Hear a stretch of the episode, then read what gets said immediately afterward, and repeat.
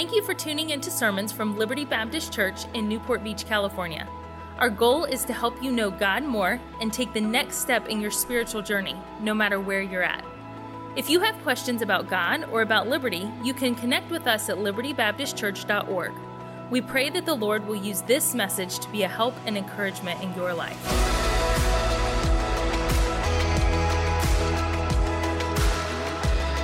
We're going to look at just one verse tonight. Many times people think of the Bible, and I've there, there are passages or certain parts, even for me as a pastor at times, but we think of the Bible as intimidating and complex. Especially if maybe you're a newer Christian or you've not spent much time reading the Bible or studying the Bible. Where do I start? Where do I start reading? And, and what is the, the story? And what does that book mean? And what, what, uh, how does it all go together? The truth of the matter is, it is a rich and deep, the richest and deepest book, and you can study it for a lifetime, but the message of the Bible is a very simple message. If I were to ask you to simplify the Bible into one verse tonight, if you had to choose one verse in all of Scripture to simplify the message of the Bible, and there would be one verse that you would choose that you would say, if I could only pick one verse to give somebody that, that would simplify the whole message of the Bible, you don't have to say it out loud, but is there a verse that maybe comes to mind for you? If I were to tell you that you could only give someone one verse of the Bible to read or memorize, which one would it be? What, what do you think is probably the most famous or well known verse in all of the Bible? John 3:16. I don't see it quite as often anymore, really not much at all, but growing up, and I think it probably started in the 70s, but in the 70s, in the 80s, in the 90s, growing up, what did you always see if, uh, at, uh, maybe at a sporting event or the guy right by the uprights at the NFL game or at a concert or any kind of large televised event? You would normally see one or more people holding up that sign, right? And it didn't have the whole verse, it just had the reference. John 316. Tim Tebow in one of his bowl games, he wrote it on, on the eye black underneath, and it was said that, I forget the statistics, some crazy number of times that that verse was Googled, and folks went to go read that. For, for Christians, if we had to encapsulate the whole story of the Bible into one verse, if we were to say, simplify the message of the Bible, we would probably say that kind of simplifies the message of the Bible. That is the message of the Bible. That's the message of redemption. If we had to only give somebody one verse to read or to memorize, probably, and there might be some other good ones, you may have thought of other ones, but probably John 3:16 when when on a sporting event and trying to get the message of God, the, the redemption story, the gospel out, and they had just a, a cardboard in two or three seconds, what did they choose? And they would choose sometimes a few other verses, but most of the time, John 3:16. I want you to, if you have your Bibles, you can turn there, and of course we have it up on the screens. If you turn there with me to John 3:16, we're going to look at this verse, and I like to read it aloud with you here. John chapter 3, and I was I was pondering and meditating on John 3:16 recently. And I think I, I think you'll be encouraged as you see some of the things we find in this verse. John 3:16, let's read it together. Ready? Begin. For God so loved the world that he gave his only begotten Son, that whosoever believeth in him should not perish, but have everlasting life. Probably the simplest verse in the Bible as it relates to communicating the message of God's Word. So simple that if we were to walk over right now to the boardwalk, we would probably have dozens, if not scores, of children that have committed this verse to memory. And we could walk up to a seven or an eight or a nine or a 10 year old and, and say, For God so loved the, and they probably would fill in the blank, world, that he gave his only begotten Son, that whosoever believeth in him should not perish, but have everlasting life. Tonight I want to walk through this verse and what is maybe one of the simplest verses but I want you to I want us to see tonight the incredible depth found in these 25 beautiful words. 25 words and tonight I'm going to bring us a message entitled The Depth of the Simplest Verse.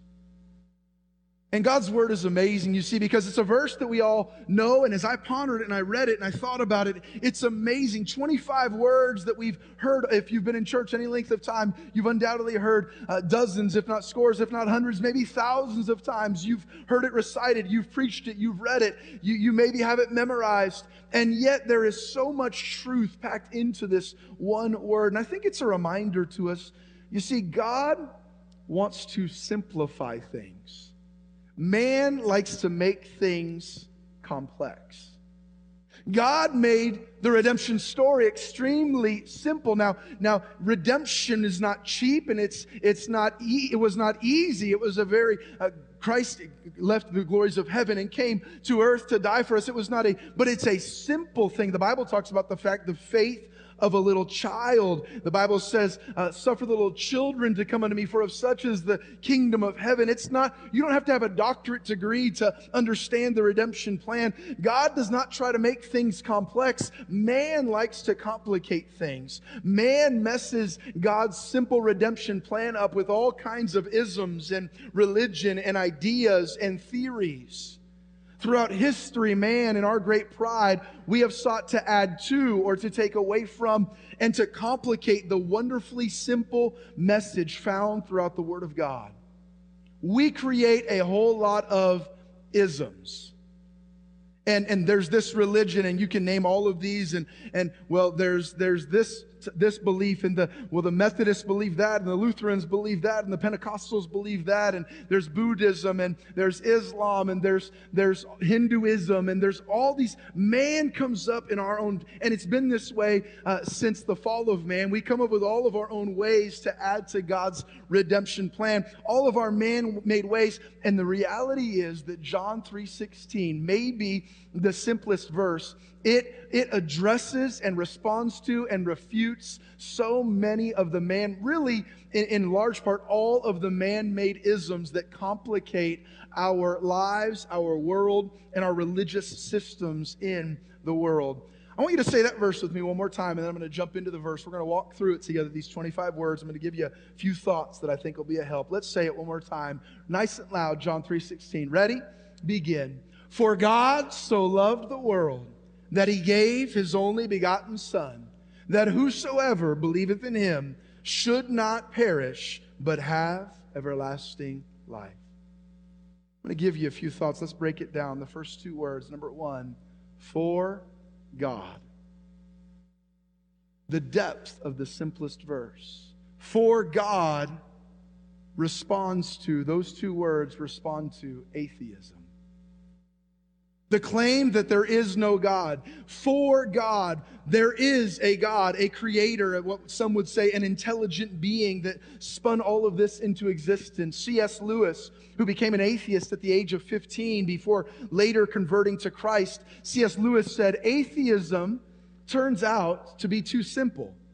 He said, if the whole universe has no meaning, we should have never found out that it has no meaning. He also said atheists express their rage against God, although in their view he does not exist. How did God start the begin again simplifying it? What's the very beginning of scripture? Genesis 1 1. In the beginning, what's the fourth word? What is it? God. In the beginning, God. He starts scripture by saying, here's the foundation. There is a God. The Bible tells us that the heavens declare the glory of God. And those that are without, and maybe you say, well, somebody that's never heard of the Bible, how would they know? You travel the entire world and there is a longing, there is a hole. They understand every humans all across the world, from the smallest jungles to the biggest cities, there is something inside of them. They know there is something bigger out there. It's why man has created so many different gods and so many different worship structures and so many different things and tried. And you go back thousands of years and there are different things and they, they know there's something bigger. Why the heavens declare, all of creation tells us this could not have just happened by accident. Man came up with that a, a hundred or 200, a couple hundred years ago, his theory of evolution. But, but we understand, we wouldn't believe that in any other, in any other place. I, I read the story. I, I should have gone back and found it. I forget. It was, it was, I don't think it was Edison. It was some famous inventor, uh, uh, maybe 100 or 200 years ago. And uh, in his workshop, there was this beautiful model of all of the planets. And it was all to scale, and it had the earth and the sun and the moon and all of these things. And, and it was all put together in perfect way. And, and, and whoever, whoever the scientist was, the story goes, somebody walked in and, and they asked him, they were just impressed and, and, and amazed by this beautiful uh, model of the universe that this, this uh, scientist inventor had put together. And, and they asked him, they said, Who built that? And he said, Nobody. He said, What do you mean nobody? He said, No, no, no one built that. He said, Don't tell me no one built that. Look at that. That took hours. That took tens, maybe hundreds of hours. That took a, a really long. He said, No, no, no, no, no. I had a bunch of stuff in my office and, and there was this explosion. And as soon as the explosion, and I looked, and there it was. It just looked exactly like that. And the guy looked at him and said, you, have lost your mind. You're crazy. No, that, that's impossible. And he said, But yet you believe that the entire world happened in that way. Oh, we, we understand if we're, if we're, even if we don't maybe claim to be a Christian or don't uh, maybe even claim in our heart of hearts, we understand this all could not have happened by accident. And this verse for God, it responds to atheism. Really, it refutes atheism. In the beginning, God, we believe in the beginning there was a God who created everything. An atheist believes there was nothing and it exploded. Which one of those takes more faith? These two words make it clear there is a God. For God, what are the next two words, church? For God, what? So loved.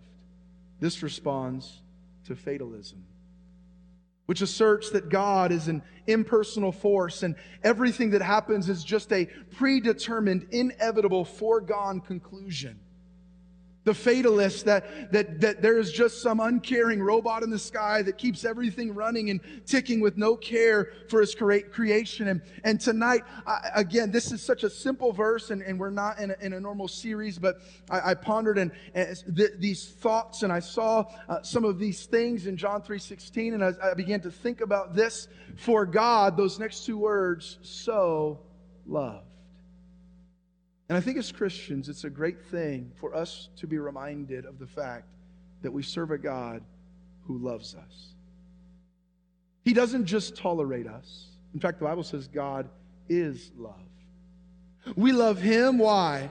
Because He first loved us and in our lives, don't ever get over the fact that we serve a personal, loving God. The creator of the universe loves you. Let that thought overwhelm you. He knows you. And not only does he love you, the Bible says, For God so loved the world. He so loves you. And the Bible talks about if you then, being evil, know how to give good gifts to your children, how much more shall your heavenly Father give good gifts to them that, that love him? God loves you. God loves me. What does the Bible say? There's not a sparrow that can fall without God taking notice. How much more then the creation that was made in his image?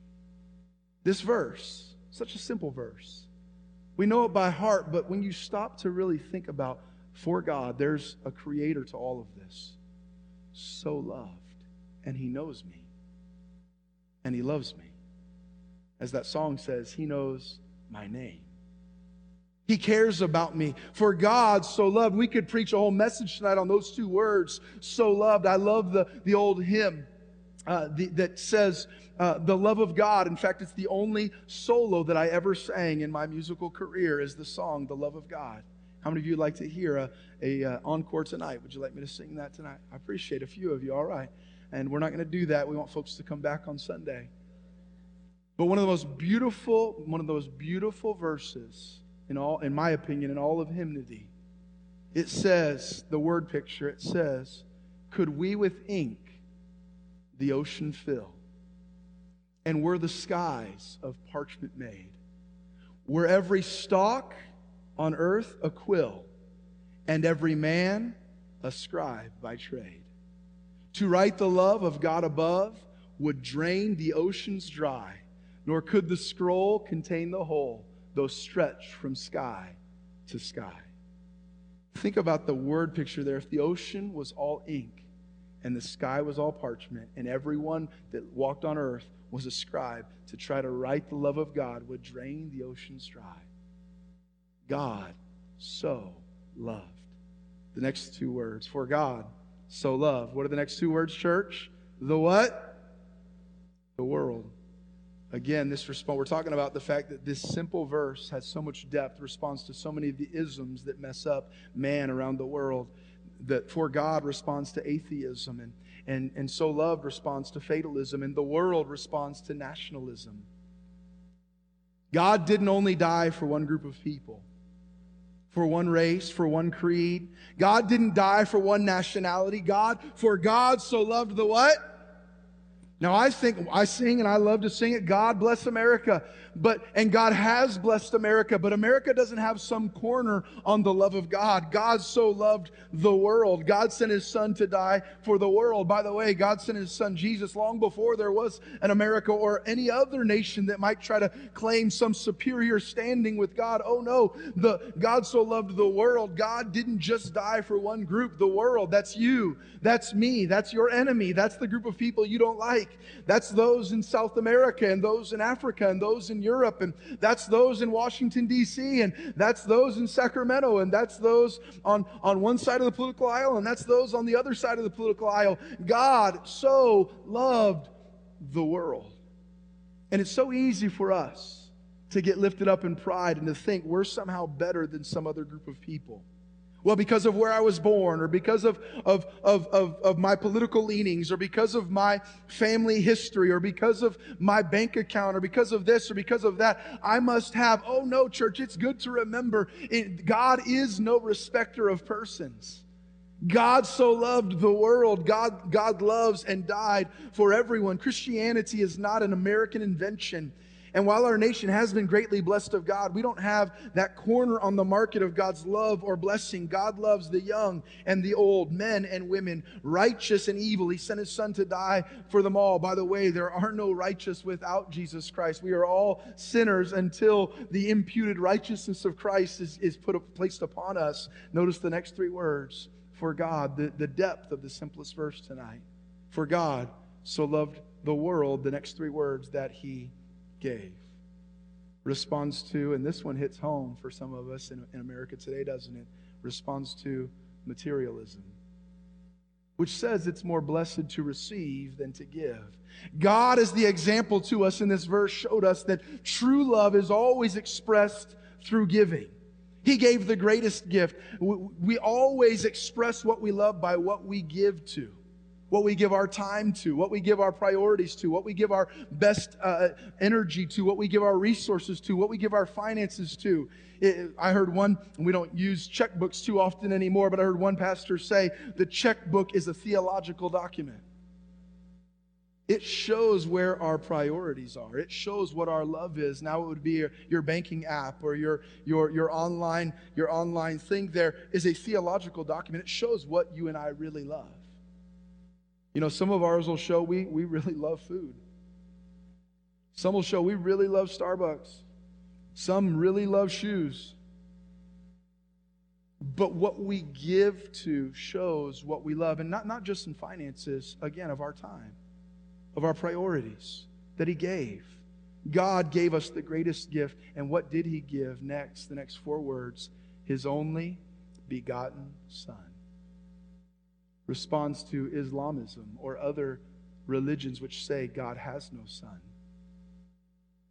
Oh, they don't mind saying he was a good man, he was a prophet, he was a teacher, he did some good things. I'll never forget it. I was in Israel. Uh, Renee, we were in Israel. I don't know how long. Was that three years ago? Something like that? We were in Israel, and our tour guide, Avi, Abraham, Avi was up there, and he was, he was, he, honestly, he knew more Bible than, than almost any pastor, Christian pastor I think I've ever met or heard. He, he knew, if you go over here in this book, and he was talking New Testament, and I knew that the Jews, they, they, they would not believe that, that the Messiah has come, and he came unto his own, and his own received him not, and they would, they would base their faith and their religion on the Old Testament, and he's taking us to all of these sites of Jesus, and he's taking us all around, and he said, Oh, this is where Jesus fed the 5,000, and here's the Sermon on the Mount, and this is the Sea of Galilee, and this is where Jesus walked on the water, and here's where he raised up Peter's mother in law. And he's telling us all these stories. And he said, Oh, you'll find that over there in Matthew 23 and, and over there in Luke 12. And he's telling all of this, and I'm sitting there thinking, does this guy believe? Like, is he saved? I remember asking our host pastor that was there, a friend of mine, Kurt Skelly. I said, Brother Skelly, I said, is he a believer? Is he saved? He said, I don't believe so. I've talked with him. I've given him the gospel. And, and, and I, I said, so does he believe Jesus was real? Does he believe that, that Jesus walked on earth? And he said, I, I think so. And I'm trying to compute because he, he knew the Bible and he's telling us, like, with conviction, Jesus did this miracle here and Jesus did that there. And, and, and, and I, eventually I, I, went up to Avi and I said, Avi, we we're, we were driving to the next place. I said, Now you tell us all of these things. I said, Do you believe that Jesus was real? Do you believe these things really happened? Or, or, or are you just telling us this because we've hired you and you know that we're a Christian group and, and so you know the history of your country and you know the spots that we want to believe that it happened and that archaeologists tell us that it happened and, and, and so you know what we're paying you to do, so you just tell us what we want to hear. He said, Oh, no, no. Oh, no. That really happened there. Oh, Jesus, no, Jesus really fed 5,000 right there, and archaeologists show us that, that that story in the Bible is true right there. That's exactly where it happened.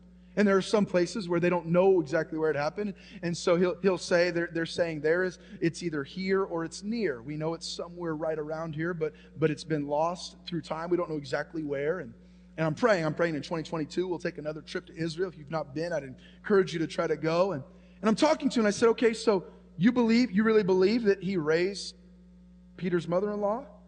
You, you really believe that? He said, oh, yeah. I said, so help me, help me to understand. How could he have done that? He said, well, just as the prophet Elijah called down fire from heaven, and just as, and in his mind, he has no problem reconciling Jesus was a good teacher, a prophet, a man that God used to do miracles but he could not accept that Jesus was Messiah. And it's amazing how, how, often almost nobody, even religious people and unreligious, have a problem with God. They, they don't have a problem with your higher power. They don't have a problem with a supreme being. And even at times, you can pray in public situations and certain places. And it's okay to pray to God, whatever that means to you. But where the problem comes in is when we use the name Jesus.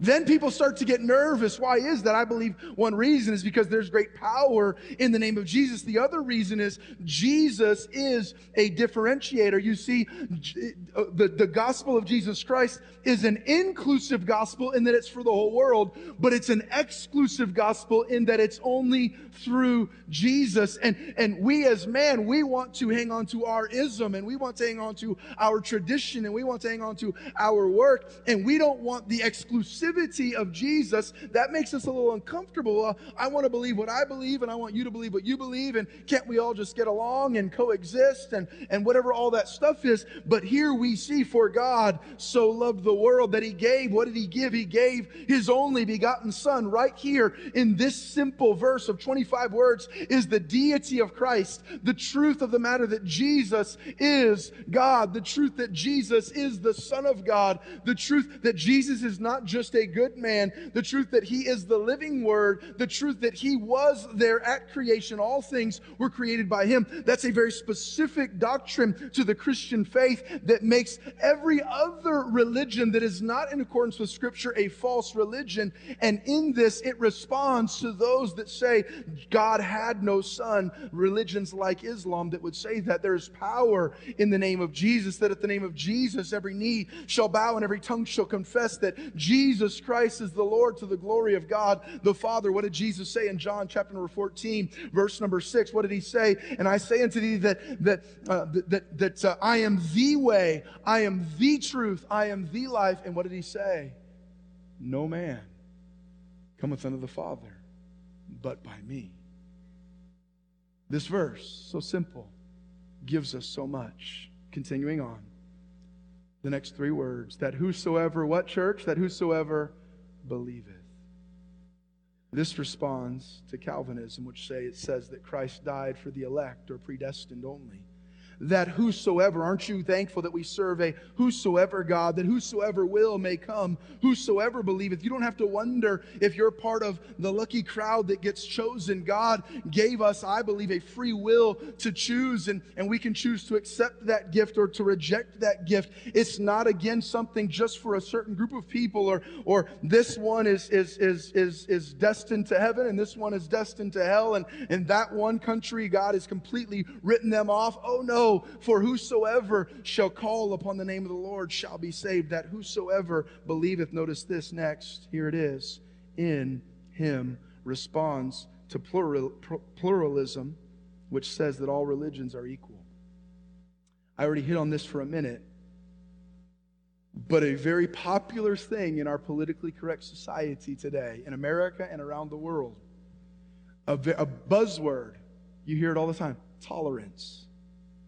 It's interesting, those that scream tolerance the loudest, it's only about us tolerating their beliefs. It's not about tolerating the Christian belief very often. Tolerance, inclusivity. Uh, it's, it's, it's all about sincerity. As long as what you're sincere about what you believe in, it doesn't matter which God you worship. I've, I've heard people say, and this sounds really good to the human mind. Well, I just believe that heaven's up here. You might get up the mountain this way, and I might get up this way, and you might get up through your faith in God, and I'm going to get up through my good works, and I'm going to get up through Buddhism, and I'm going to get up, and, and all roads lead to heaven. Whosoever believeth, here it is, in him. In who? The only begotten Son of God. Jesus. I've already given you the verse, John 14, 6. No man cometh unto the Father but by me. Again, a very inclusive gospel. Everybody, whosoever believeth, that's inclusive. Very exclusive in him. No man, that's, that's pretty exclusive. No man cometh unto the Father but by me. We, we don't just do our best and hope that our good outweighs our bad. Well, I'm just sincere. Well, I, have talked to people and I've said, if, if you were to die, you know for sure if you would, you would spend eternity in heaven? Or are you not really sure about that? And they've said, well, I hope so. And, and, and I'll say, well, what are you trusting in? Well, I hope that my good outweighs my bad. That, that sounds good. But here's the problem the Bible says, in you and in me is no good thing. The Bible says that all of our righteousness is as filthy rags. The Bible says there is none good, none that doeth good. No, not one. And, and, and for us, well, I hope my good outweighs my bad. We can never do enough good. Jesus did all the good that any of us needed, but we have to be willing to place our faith and trust in Christ alone for salvation. It is only in His righteousness, not our own. All have sinned. The Bible says this all have sinned and come short of the glory of God. None of us measures up. That's why we needed a Savior. That's why God sent His Son, that whosoever believeth in Him, and here it is, I'm almost done. We're almost through. That whosoever believeth in Him should not perish. By, by the way, I want to just finish my last statement there. We don't just do our best and hope our good outweighs our bad, and just as long as we're sincere. Here's the reality if you're watching online or you're here in this room, you can be sincerely wrong and spend eternity in hell. In fact, there will be countless millions, maybe billions, that will be sincerely wrong because they will refuse and reject the simple redemption message of John 3:16. Should not perish this responds to annihilationism. This is, this is a, a, a doctrine that the Jehovah Witnesses believe when they say that there is no hell. They just believe that the wicked cease to exist at the end of this life. There are others that you'll talk to, and they might not be, might not identify as a Jehovah's Witness, but they'll they'll tell you, "Well, I just believe when you die, that's just the end of it, and you just go into the ground, and and that's it, and and and just you know, he who dies with the most toys wins." You ever see that bumper sticker? That's the idea of everything is here on this life. Doesn't really matter what we do at the end of it. We just go in the ground and, and we, we went we started from dust we go back to dust. There is no afterlife. There is no eternity. Again man thinks through all of these things to justify their lifestyles to justify their belief systems to, to, to salve their conscience to make themselves be put at ease. They come up with all these isms but this simple verse right here jesus very clearly said if you believe in him you should not perish. Well what can we infer from that? That if you don't believe in him you will perish. Well some might say well that just means death. Well, if, if we're going to, there's a contrast. The very, at the end of it, it says, but have everlasting life. So if there is everlasting life, and right before it, it said should not perish, what does logic tell us? What is he referring to? He's referring to everlasting death. The Bible says that, that it is appointed unto man once to die, that is the physical death, and after this, the Bible says the judgment. What does the Bible teach? There is an eternity for every one of us after death. Now, now we might not like to think about that. You don't hear a whole lot of preaching about hell these days, it seems. That, that that's not a real positive uh, uh, subject to be thinking about, but it's a biblical subject to understand. The Bible says that if we die without Christ, we will perish, and that goes, based on the context of this verse, goes far beyond we just died physically. It talks about an eternal death an eternal suffering in, in a place called hell, in that lake of fire, should not perish. By the way, Christ came to deliver us from that eternal damnation and give us eternal life. Would you read the last four ver- words of the, of the verse with me? The last four words. Ready? Begin. But have everlasting life. That responds to Arminianism which says that God only gives life or salvation conditionally. There are other religions and belief systems that believe if you don't do enough, even after you get saved, it's conditional. You can, you can become an apostate. You can lose that free gift of salvation.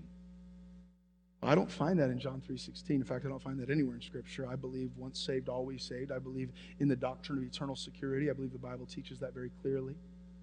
But I see it right here in John 3:16. Whosoever believeth in him shall have ever should not perish but have everlasting life. I, I don't know about you, Steve. Everlasting seems kind of like forever. Like, okay, so there's never a time I can lose it. I don't see any caveat here. I don't see any exception clause. Whosoever believeth in him should not perish. And as long as he keeps doing right and doesn't mess up and doesn't, doesn't go back on it. By the way, the doctrine as a pastor, the doctrine that you could lose your salvation, I'm just going to be honest, from a human perspective as a pastor, that would be a really awesome tool to have in the tool bag. Our attendances would go up, our offerings would go up. If I could just preach, I could just make it up. If you don't give $1,000 today, you're going to lose your salvation. Like, man, now, it's not a really good way to live the Christian life. It's, it's not the Christian life at all. It's just fear based, guilt based.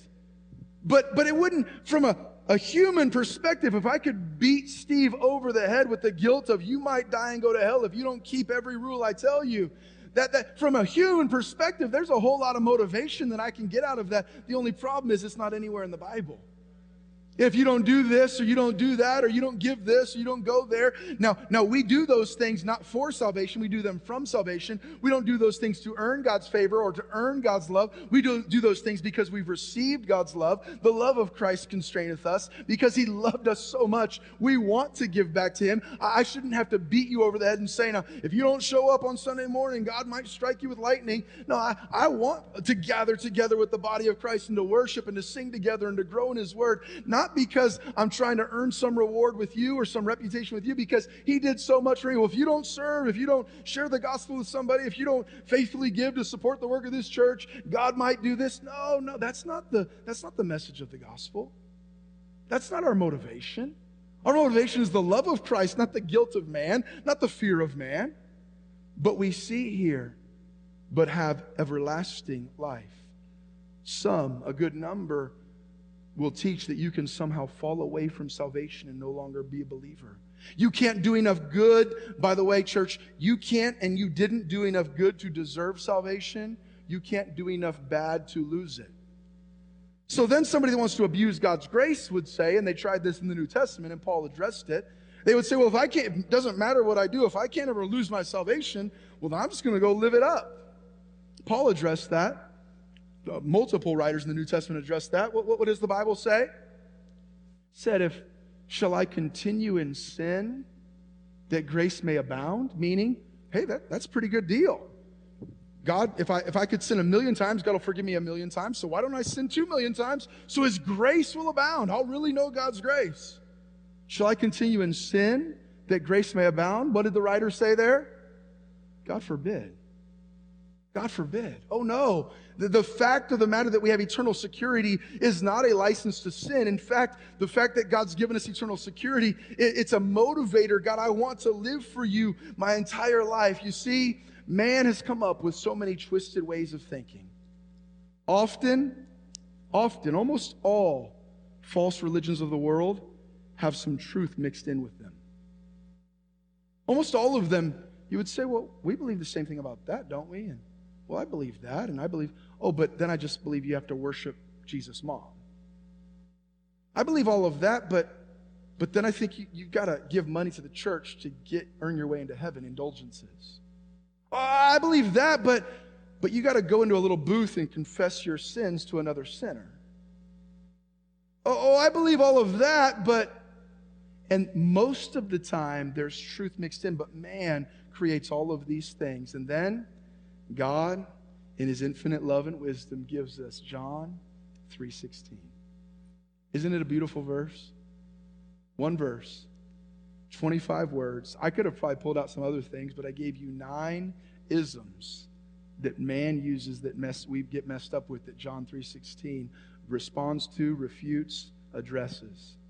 So many of the oppositions and attacks of, uh, uh on Scripture can be answered in this one verse against the deity of Christ, John 3:16 answers it. Against the existence of God, John 3:16 answers it. Against eternal security, John 3:16 answers it. Against is there an eternal damnation? John 3:16 answers it. What a wonderful, beautiful, deep and rich sentence. That's all it is. Just one sentence and yet our entire faith is encapsulated in that one sentence. God's entire redemption plan, what the Old Testament was pointing toward and what the New Testament is pointing back to, is encapsulated in that one sentence, John 3:16. And here's a thought that I had as I was preparing to speak tonight. If what might be the simplest verse contains that much truth and doctrine and encouragement, how much more time should we be spending in God's Word, church, and growing in it? And learning and meditating on it. Sometimes I read for quantity God's word. Other times, and it's all quality, but it's sometimes it's great to just take a verse or five or ten and read them several times and really ponder them and think about them. Instead of, well, I got to read 10 chapters today, maybe read 10 verses today and take the same amount of time you would have taken and read it again and think about it. And let God show you some things and speak to you. Would you repeat the verse with me? John 3:16. Ready? Begin. For God so loved the world that he gave his only begotten son that whosoever believeth in him should not perish but have everlasting life. This week, rest in the truth of that verse. This week, rejoice in the truth of that verse. This week, let's praise God and thank God for the depth of maybe the simplest verse in Scripture. When I say simple, I mean the one that encapsulates, simplifies the whole Bible story. Thank you for listening to Messages from Liberty. Tune in next week for more Bible teaching or subscribe on iTunes to stay up to date with our current series.